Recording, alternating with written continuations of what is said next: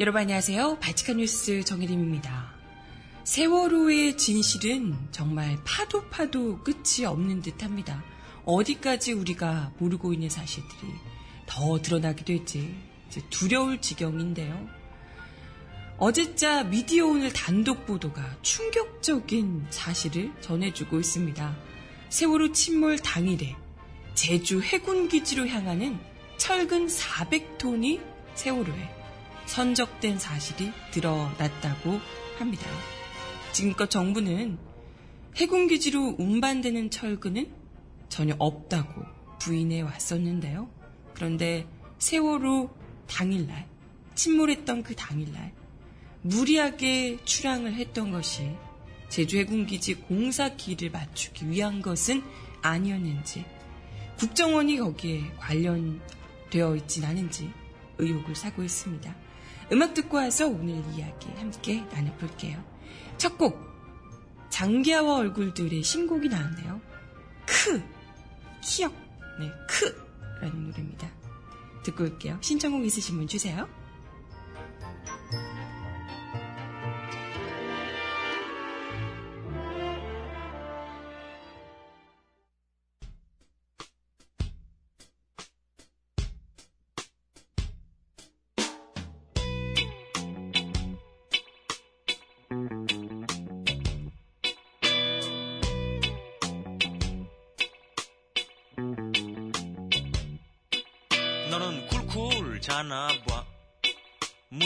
쿵쿵 두드리고 싶지만 어두컴컴 한 밤이라 문자로 콕콕콕콕콕콕 찍어서 보낸다 에이.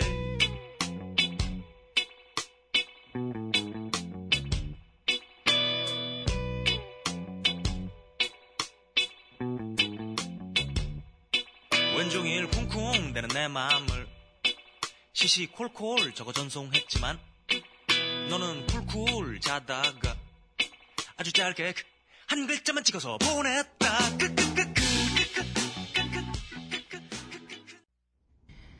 네, 첫 곡으로 크크 하라고 할 때 키, 그 키읔 있잖아요. 네.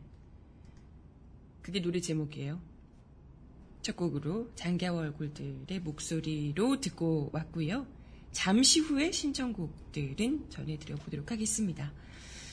어, 어제 페이스북을 하다가 저녁에 저도 너무 깜짝 놀라서 이 기사를 얼른 봤는데요.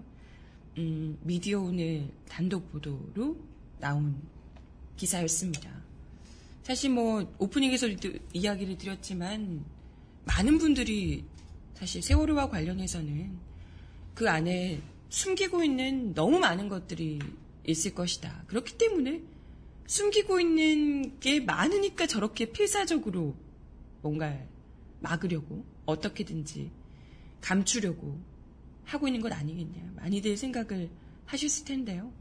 근데 이제 좀 두렵기도 해요. 일견. 대체 뭘 어디까지 하길래, 어디까지 감추고 있길래, 그 속에 감추고 있는 진실이 얼마나 추악하길래 이렇게 하나하나 커플이 벗겨지면 벗겨질수록 막 소름이 돋을 정도일까 싶은데요. 어, 어제는 어제 나온 단독 보도에 따르면요. 세월호 침몰에 제주 해군 기지 우리가 그토록 구럼비 마을 지키자라고 뭐 얘기하면서 막고자 했던 제주 해군 기지까지도 얽혀 있다. 이런 보도가 나왔습니다. 과연 정부가 세월호 침몰에 그만큼 지대한 영향을 미쳤던 것인지 구조를 단지 못한 수준이 아니라 침몰에까지도 직접적인 연관이 있었던 것인지 살펴볼 필요가 있을 텐데요. 어, 미디어 오늘에 따르면 세월호 선사인 네, 죄송합니다. 세월호 선사인 청해진 해운 관계자 그리고 청해진 해운 거래처인 복수의 물류업체 관계자, 제주 소재 업계 관계자를 통해서 이 같은 내용의 사실을 확인했다고 합니다. 이들에 따르면 세월호 침몰 당일인 4월 16일에 세월호에 400톤의 철근이 실렸다는 겁니다. 이게 이제 세월호가 과적했다. 그 과적 자체가 또 이제 침몰에 심각한 영향을 미쳤다. 중요한 원인 중 하나다. 이런 이야기가 있었죠. 근데 그 안에 400톤의 철근이 실려 있었는데 그 대부분이 제주 해군기지 공사에 따른 수요를 충당하는 것이었다는 겁니다. 청해진 해운과 2008년부터 거래를 해왔다는 물류업체 관계자에 따르면 제주 해군기지로 가는 것도 있고 일부는 건축, 개인 건축 자재도 있었다. 삼성물산이나 대림산업에서 시공을 하는데 제주 해군 기지에서 매일매일 리스트를 만들었다. 그걸 보면 제일 정확하다라고 이야기를 하고 있습니다. 또 제주 현지에서 철제소를 운영하는 또 다른 관계자는 이 철근이 제주 해군 기지로 가는 게 맞냐라는 질문에 맞다.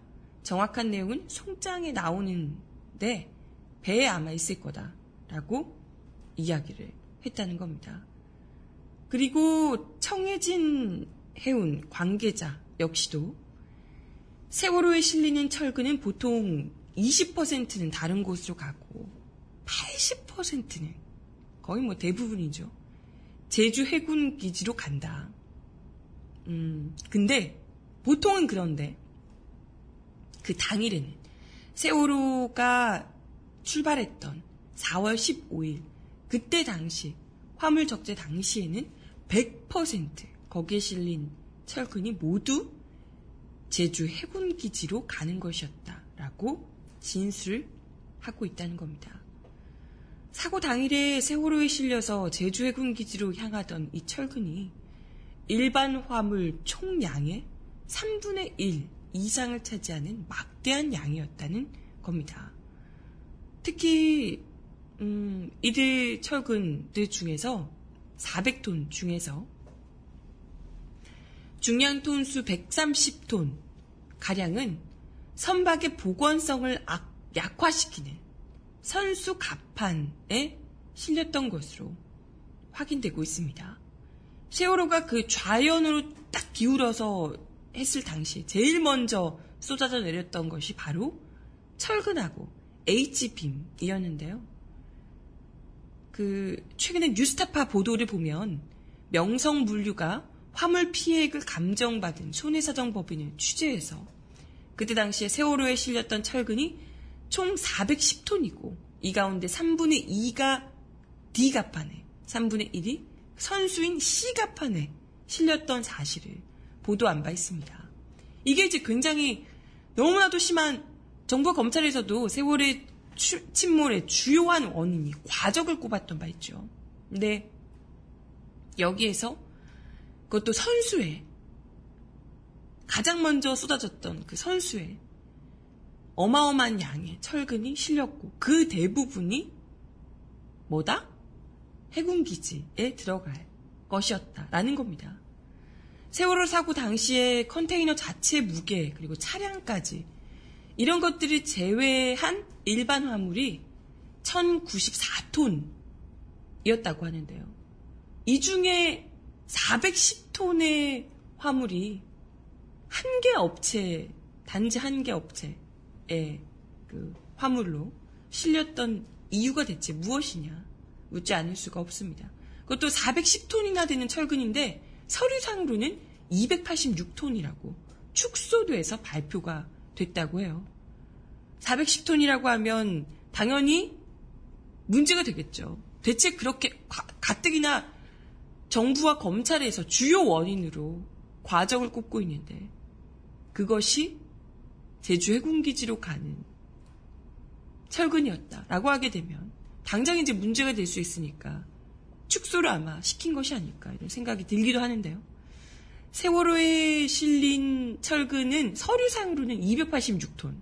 그것도 청해진 해운의 오랜 거래처인 명성물류가 선적한 것으로 되어 있습니다. 이들 철근 가운데 40톤은 동국, 출하주가 동국이고요. 수하주는 제주 소재 비철제로 되어 있습니다. 네, 246톤의 경우 출하주만 현대라고 되어 있고 선적 의뢰서 상에는 수하주가 아예 적혀 있지 않다 그래요.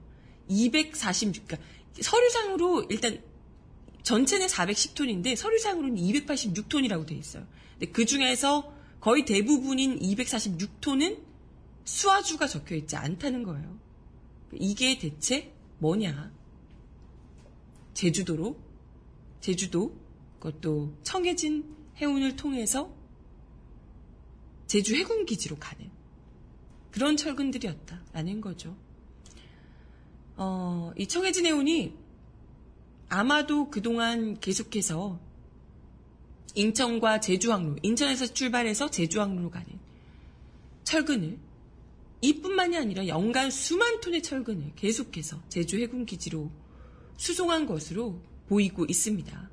미디어 오늘이 입수한 2013년 6월에 작성된 청해진 해운의 화물 수송 실적 문서를 보니까 이 출하주인 동국제강으로부터만 청해진 해운이 연간 15,000톤의 철근을 수송한 것으로 보이고 있습니다. 이 화물 수송 실적은 침몰 당시 300여 톤 철근의 출하주로 기록된 현대를 포함하지 않은 겁니다. 그러니까 현대가 훨씬 더 많이 출하를 한 것으로 이 청해진 그때 세월호 당시 세월호 이 문건만 보면 그렇습니다. 근데 이걸 그 현대 말고 제일 많이 선적한 것으로 보이고 있는 현대가 아닌 다른 출하주 동국제강만 봐서도 연간 1억 1만 예, 5천 톤이었다는 거예요. 실제로는 훨씬 더 많은 수일 거라는 거죠. 세월호가 여객선이 아닌 화물선으로 운영, 운항되었다라는 사실, 사실 이미 많이 알려져 있는데요. 여객의 경우는 오하나, 오하마나 호만 해도 운항할 때도 총 정원 930명에 평균 400명 정도가 탑승하던 상황이었다고 합니다. 그러니까 뭐 세월호 같은 경우에도 승객 숫자가 뭐 많든 말든 이건 별로 운영 수익에 도움이 크게 되지 않는다 그래요. 대부분은 이런 화물 운송에서 발생한다고 볼 수 있다 그래요. 그러니까 점점 더 과적하고 아 그렇게 따지면 그냥 화물만 하지 왜 사람을 실어가지고 하, 네. 청해진 해운이 2012년에 작성한 여러 문서에서도 세월호 도입을 두고 제주 해군기지 건설에 따른 건설 자재 수송에 능동적인 대처가 필요하다. 이렇게 밝힌 바 있다고 합니다. 그러니까 거기서 돈을 더 많이 이윤을 뭐 얻고자 하면은지 아니면 국정원의 소속인 세월호이기 때문에 보다 더 적극적으로 정말 능동적인 대처를 했던 것인지 모르겠지만 그때 당시에 인천의 기상 상태가 굉장히 좋지 않았다고 알려져 있죠. 그래서 출항을 하냐 마냐를 두고 논란이 됐다가 좀 무리하게 출항을 한 것 역시도 이제 그 침몰의 원인 중의 하나로 꼽히고 있는데요. 이런 무리한 출항 역시도 제주해군기지 공사의 자재 수급, 그러니까 기를 맞춰야 되니까 이게 애들이 문제가 아니고 화물이 너무나도 중요하고 그걸로 돈을 더 많이 버는 상황이었기 때문에 무리하게 밀어붙였던 것 아닌가 이런 이야기가 나오고 있다는 겁니다. 국정원이 계속해서 특히나 세월호 도입 같은 청해진 해운 운영에 개입해 왔던 것으로 알려지고 있죠. 그렇기 때문에 아마도 국정원의 고유 업무와는 무관한 연안 여객선 업체에 대한 이런 그간의 개입들, 정말 집요하게 개입을 해왔잖아요. 이런 것들이 제주 해군 기지 때문에 거기다가 화물을 이송하는 그런 주 업무를 맡고 있었기 때문에 아마 그렇게까지 청해진 해운 세월호를 관련 관리했던 것 아닌가 이런 추측까지 가능하게 합니다. 국정원이 여러분들 아시다시피 제주해군기지 문제에 깊숙이 관련해 왔다라고 어, 알려지고 있죠.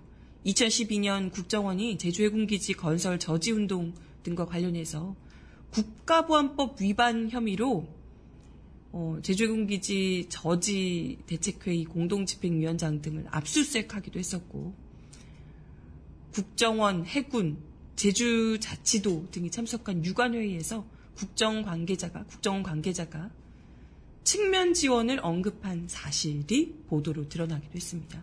제주군 기지를 밀어붙이는데 깊이 관련하고 있는 국정원이 청해진 해운을 통해서 제주해군 기지를 만드는데 이 같은 과정까지 일삼으면서 계속해서 밀어붙여 왔고 그랬기 때문에 세월호에도 청해진 해운에도 이렇게 깊은 관련을 맺어왔고 결국 그것이 세월호라는 큰 배를 침몰시키게 만든 주원인이다. 이런 지적들이 있습니다. 네, 이 안에 국정원에 물건이 있었다 이런 소문도 있던데요. 이렇게 얘기도 하는데요. 뭐, 그 안에서 뭘 빼내려 기, 그 직전에 긴급하게 무언가를 빼내려고 했다 뭐 이런 보도들도 있고 의심스러운 부분이 뭐 정황들이 한두 가지가 아니죠. 이런 것만 봐도 그 안에서 제주군 기지로 가는 그것도 국정원이 무엇보다도 공을 들이고 신경 써왔던 제주, 제주 해군 기지 건설과 깊은 연관이 있는 어, 그런 화물들이 가득 실려 있었다라고 한다면 정말 이건 단지 구조를 하지 못했다 정도가 아니라 침몰 자체에도 직접적인 연관이 이 정부에 있다. 이런 지적을 하지 않을 수가 없을 듯 합니다. 네, 미디어 오늘 단독 보도로 나온 내용 말씀을 해드렸고요. 음악 하나 더 듣고 옵니다. 데프콘의 노래 신청하셨어요. 아프지마 청춘 듣고 올게요. 야, 나도 아플 때가 되게 많았어.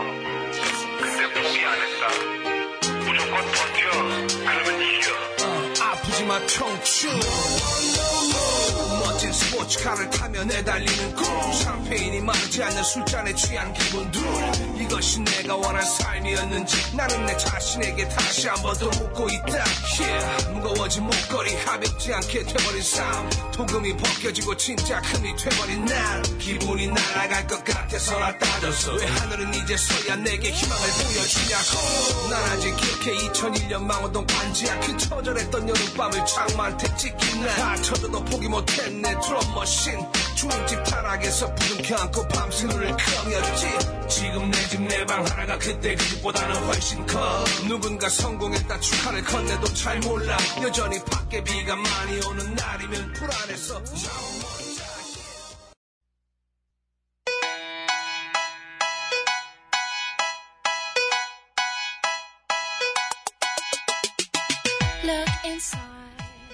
정은아의 바칙한 브리핑.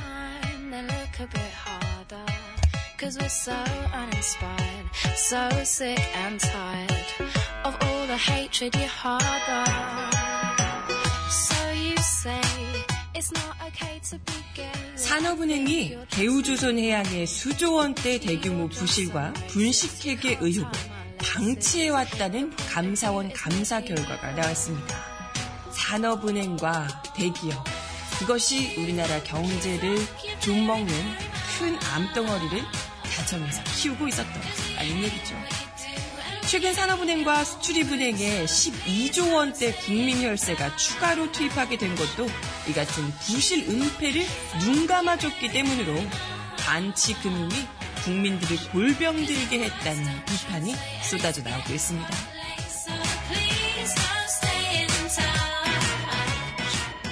감사원은 어제 산업은행과 수출입은행 등 공- 금융공공기관 출자회사 관리 실태에 대한 감사를 벌인 결과 31건의 문제점을 적발했다고 밝혔습니다.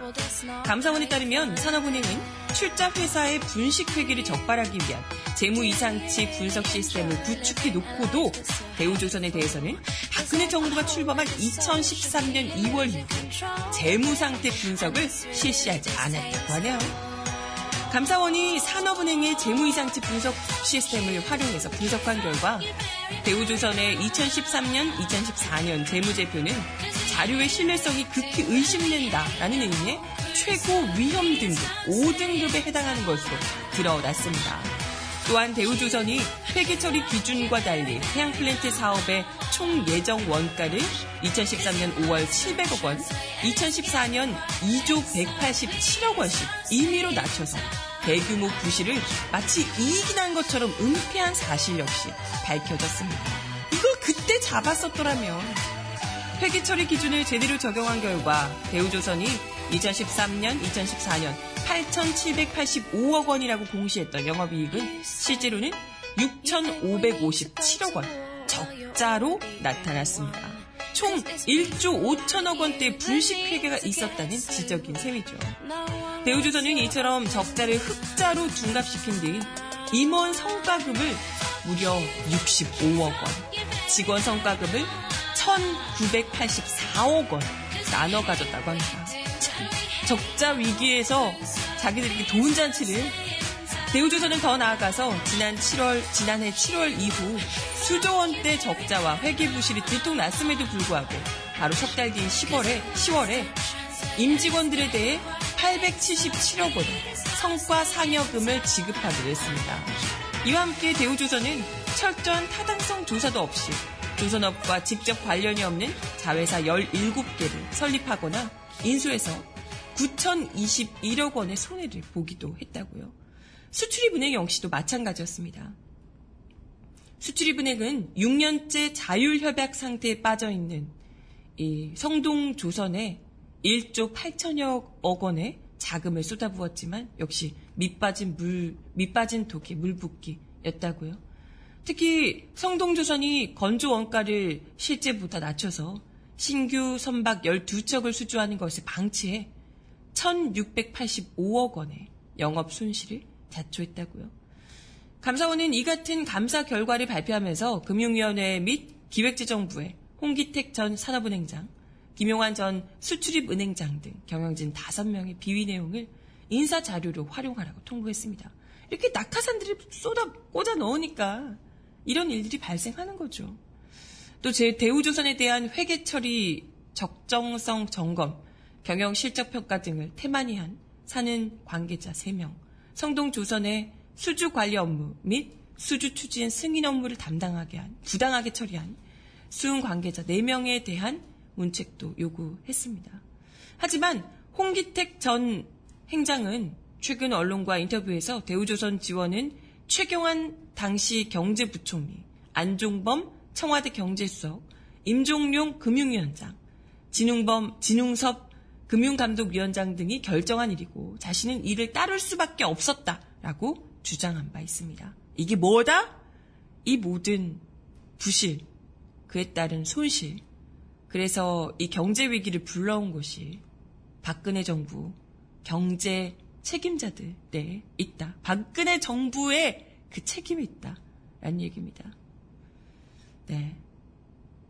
분명히 이렇게 해서 해쳐 드신 분들께서 지금의 경제 위기에 책임을 지고 해쳐 드신 돈 다 뱉어내셔야 되는 것 아닌가?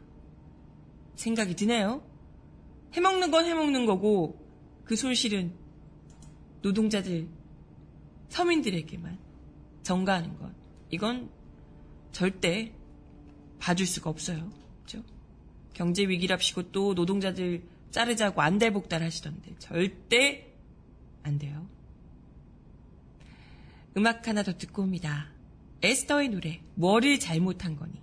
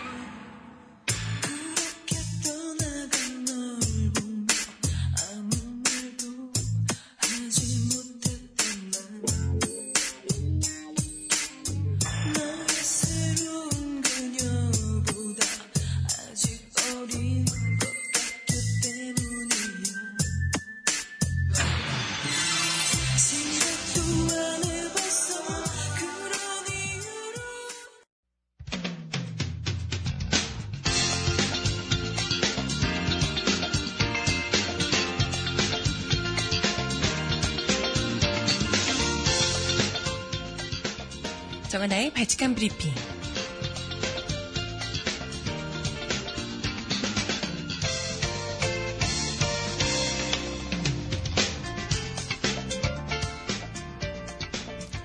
첫 번째 소식입니다. 서울지방경찰청 지능범죄수사대가 2016 총선 시민 네트워크가 4.13 총선 때 진행한 낙선운동이 공직선거법 위반으로 고발당한 사건과 관련해 피고발인의 사무공간이 있는 종로구 참여연대 등 10여 곳을 압수수색하고 있다고 오늘 밝혔습니다.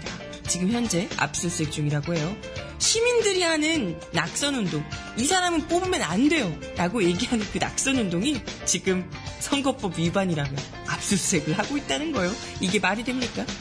앞서 선거관리위원회는 지난 4월 참여연대 등 시민사회단체가 주축이 된 총선 네트워크가 기자회견에 빙자한 낙선 운동 목적의 집회 개최, 확성장치 사용, 확성장치 사용하면 안 되나? 후보자 성명이 들어간 현수막 설치, 선거사무소 간판 등의 시민 낙선증 부착, 선관위 사전 신고 없이 설문조사 빙자한 여론조사 실시 등의 행위가 공직선거법을 위반한 혐의가 있다고 서울중앙지검에 고발한 바 있습니다. 정말 선거법을 위반한 이들 정말 많은데요. 이런 사람들은 전혀 아란 것 없이 참 하여간 이런 일에는 누구보다 재빠르네요. 지금 현재 압수수색이 들어가고 있는 사진 보이시죠?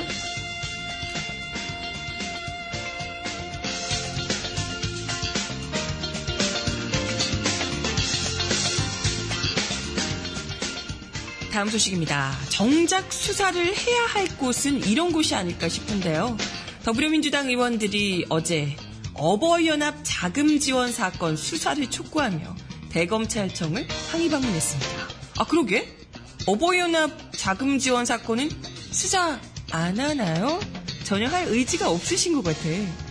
더민주 어버이연합 등 불법 자금 지원 의혹 규명 진상조사 테스크포스의 이춘석 위원장과 박범계 간사 등 의원 8명은 서울 서초구 대검찰청에서 김주현 대검 차장 검사를 면담하고 검찰의 신속한 수사를 촉구했습니다. 이춘석 위원장은 대검찰청 앞에서 기자들과 만나 검찰이 국민의 검찰로 거듭나기 위해서는 현 정권과 직접적인 관련이 있는 어버이연합 불법 지원 사건을 빠른 시일 내 수사 개시해야 한다고 주장했습니다.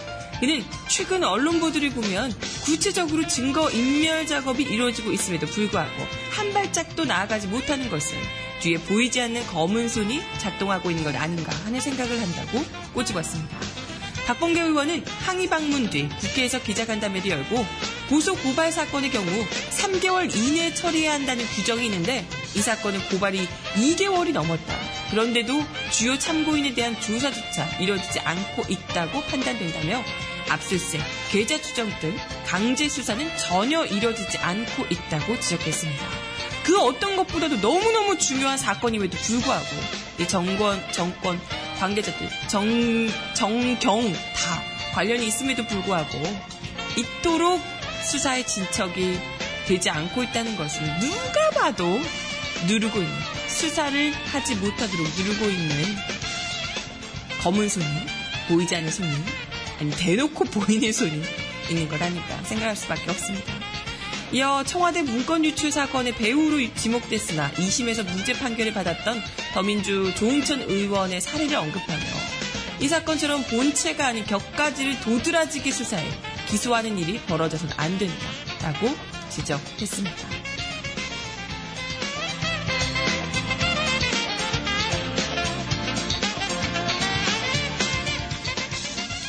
마지막 소식입니다. 국가정보원 대선 개입 의혹 사건 당시 오피스텔에서 댓글을 달다가 적발됐던 국정원 여직원이 당시 관련 자료를 삭제한 사실을 시인했습니다. 근데 그러면서도 이런 이야기를 인정하면서도 삭제한 것이 보안 조치였다고 주장해 황당함을 자아내고 있습니다. 김 씨는 당시 오피스텔에서 야당 의원들과 대치하는 사이 댓글, 아이디, 닉네임 등이 적힌 메모장 파일 등을 삭제한 사실을 인정한 것으로 알려졌습니다. 어, 권, 권은희 의원의 국민의당 권, 권인의, 죄송합니다. 국민의당 권은희 의원의 모해 위증 사건 재판에 출석해 국정원 여직원 김모 씨가 이같이 이야기를 한 것으로 알려졌는데요. 권은희 의원의 변호인은 김 씨의 행동에 대해 증거인멸이라고 주장했지만 김 씨는 보안 조치라고 반박한 것으로 알려졌습니다. 아니, 그 증거를 없앤 자기가 직접 작성한 댓글 아이디 이런 게 왜 보안 사건인가요? 이걸 뭐라고 생각했길래 본인의 그것도 정권의 어, 새로운 정권을 창출하기 위하여 그죠? 어, 누가 봐도 명백히 정치 개입을 하고 있었던 그런 댓글들이 정말 이게 만약에 개인 그냥 개인적으로 했던 댓글이고 이런 거였다면 보안 조치일 이유도 없는 거잖아요. 근데 이걸 두고 삭제한 것이 보안 조치다라고 이야기를 한다면 그들 자체가 이 업무 자체를 댓글 달고 했던 것을 보안 어, 무언가 대단한 것을 지키기 위한 보안 작업으로 생각한 것 아닌가 어, 이런 생각이 들어요. 아무튼 뭐 글쎄 보안 조치 보안 사항이라고 생각해서 증거 인멸을 했다고 하는데 이 자체만으로도 뭐 증거 인멸 한 것을 인정한 거잖아요. 보안 조치도 어쨌든 뭐라고 생각했든 증거들을 삭제한 거니까요. 네. 하, 참 2012년에 있었던 벌써 4년이 다 돼가는데요. 그죠? 2012년에 있었던 이 같은 심각한 민주주의를 훼손한 사례를 이대로 4년이 지나고 이제 또 다른 대선이 올 때까지 그대로 내버려 두고 관련자들은 다 무죄 받아서 풀려나고 그 누구도 책임지지 않은 상태에서 또 다른 대선을 맞게 됐습니다. 하, 국정원 얘기 참 많이 하게 되는데 사실 어버이연합 게이트에도 국정원이 관련이 있잖아요. 이걸 그대로 다 하나씩 내버려 두고 넘어가고 무죄 판결 나고 풀어주고 그들은 또 똑같이 어버이연합처럼 관리하고 댓글 달고 여론몰이를 해서 또 다른 선거를 계속해서 준비하고 있지 않나. 계속해서 이렇게 반복되고 있지 않나 생각이 듭니다. 아우 정말 지금 정권에서 만약에 어렵다면 차기 정부에서라도 이 커넥션은 분명히 깨놔야 되지 않을까 생각이 들어요. 그죠? 아, 네. 음악 하나 더 듣고 와서 이야기 이어가 보겠습니다. 노을이 부르는 노래예요. 손잡아요.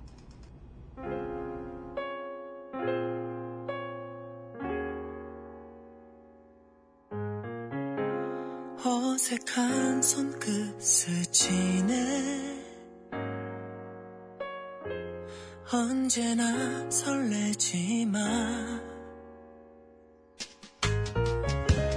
곁에 있어도 마음 따라 주질 않네. 두 손을 놔 어찌할지 몰라. 이런 내 마음 보였는지 봄처럼 감싸준 그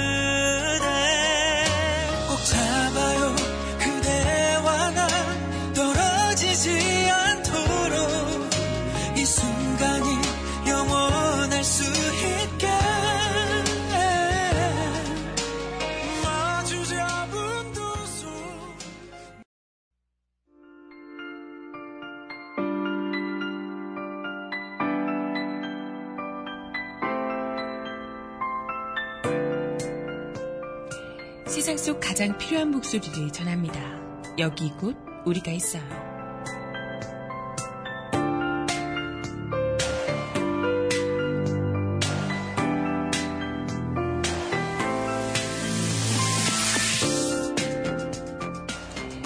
실업률이 4개월 연속 동월 기준 역대 최고치를 기록하고 있습니다.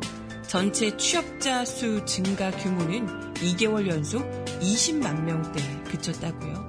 그만큼 고용 한파가 이어지고 있다는 얘기입니다.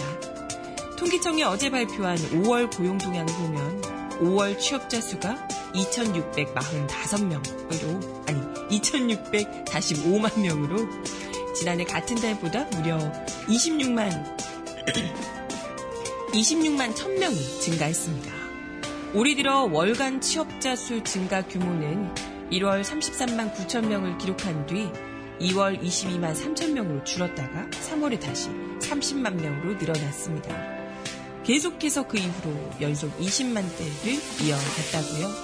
경제활동 인구는 1년 전보다 24만 4천 명 늘었고 고용률은 61.0%로 0.1%포인트 상승했습니다. 청년층 고용률이 42.7%로 1년 전보다는 1.0%포인트 상승했다고 해요. 그리고 전체 실업률이 3.7%로 0.1%포인트 하락했다고 합니다. 하지만 청년 실업률이 올랐다는 게 문제겠죠. 9.7% 거의 10%에 육박하는 상황이고요. 1999년 6월 실업자 기준을 구직기간 일주일에서 4주일로 바뀐 이후 5월 기준으로 가장 높은 수준이라고 합니다. 언제까지 이런 나쁜 소식에만 역대 최고치를 기록하게 될지 모르겠네요. 아르바이트를 하면서 다른 직장을 구하는 취업 준비자, 또 입사 시험 준비생 등 사실상 실업자를 고려한 체감 실업률은 이미 10%를 넘어선 10.8%로 나타났다고 합니다. 아까 아프지마 청춘 노래 들려드렸었는데 언제까지 청춘들이 청춘이라는 이유로 아픔을 감내해야만 하는지 답답할 따름입니다. 마지막 곡 빅브레인의 노래 Breakaway 들려드리며 인사드릴게요.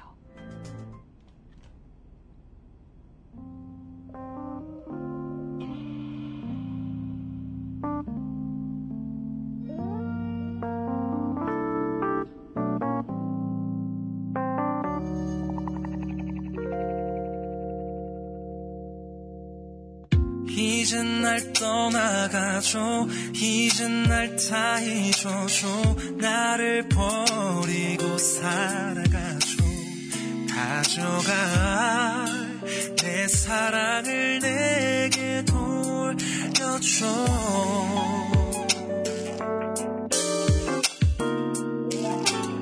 차라리 떠난다면 차라리 내가 죽는다면 어쩔 수 없이 참을 텐데 네, 오늘도 발칙한 뉴스 함께 해주셔서 감사하고요. 오늘까지 소나기가 좀 오고 오후부터는 그친다고 하네요. 내일 또 폭염이 시작된다고 하니까 마음이 준비하시고 저 내일 뵐게요. 여러분 좋은 하루 보내세요. 안녕. 예전처럼 단한 번만 그렇게